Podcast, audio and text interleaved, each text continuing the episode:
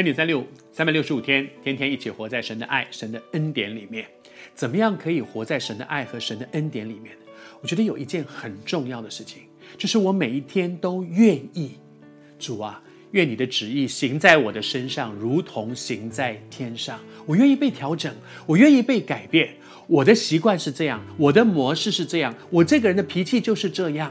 但是永远不要对自己说“我就是这样”，因为神可以改变我们，因为神有能力改变我们，他也愿意改变我们。关键在我愿不愿意被神改变。你愿不愿意被神改变？其实，在圣经里面看到，每一个人呢，每一个被神用的人都不完美，都有他的毛病，但是他能够被神继续使用，都有一个前提，就是他愿意被改变。大卫有没有毛病？有。大卫有没有出事？有，但他愿不愿意被神改变？他愿意。亚伯拉罕有没有两次把老婆丢掉？遇到困难就躲到老婆后面？他愿不愿意被神改变？他愿意被神改变。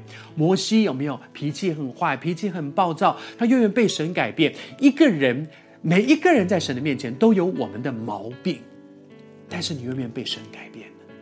在雅各的身上，我们一样看到。雅各就是一个抓的人，雅各是一个非常聪明的人。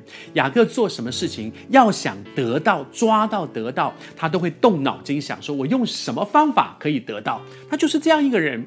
所以，当他这一次遇到一个难处，他没有粮食了，儿子们要带着他心爱、心肝宝贝的小儿子一起到埃及去，此行去，会不会再回来？能不能够平安？他一点把握都没有，所以他就有步骤，他就有计划。他先预备礼物，然后再说要把钱赶快还给别人，而且要加倍还给别人，而且一去就要还。他有很多他的步骤跟计划，但是当这一切他都做了，他说一句话，我读给你听。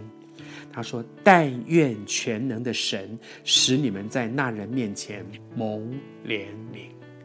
但愿神。”他知道，我做的再多都不会带来改变，除非神怜悯。他知道，我的手是抓的手，我用再多的聪明的方法抓抓抓，抓到最后手摊开来还是两掌空空，除非神怜悯。我也求神今天把雅各走过这么长一段路，他生命里面所学的功课。我们彼此一起来学习好吗？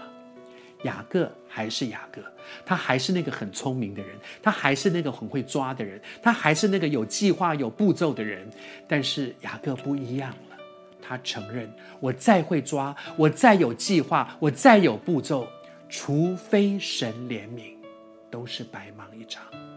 求主施恩，愿主也把雅各在他走过的人生的路上学到的功课，我们一起来学习。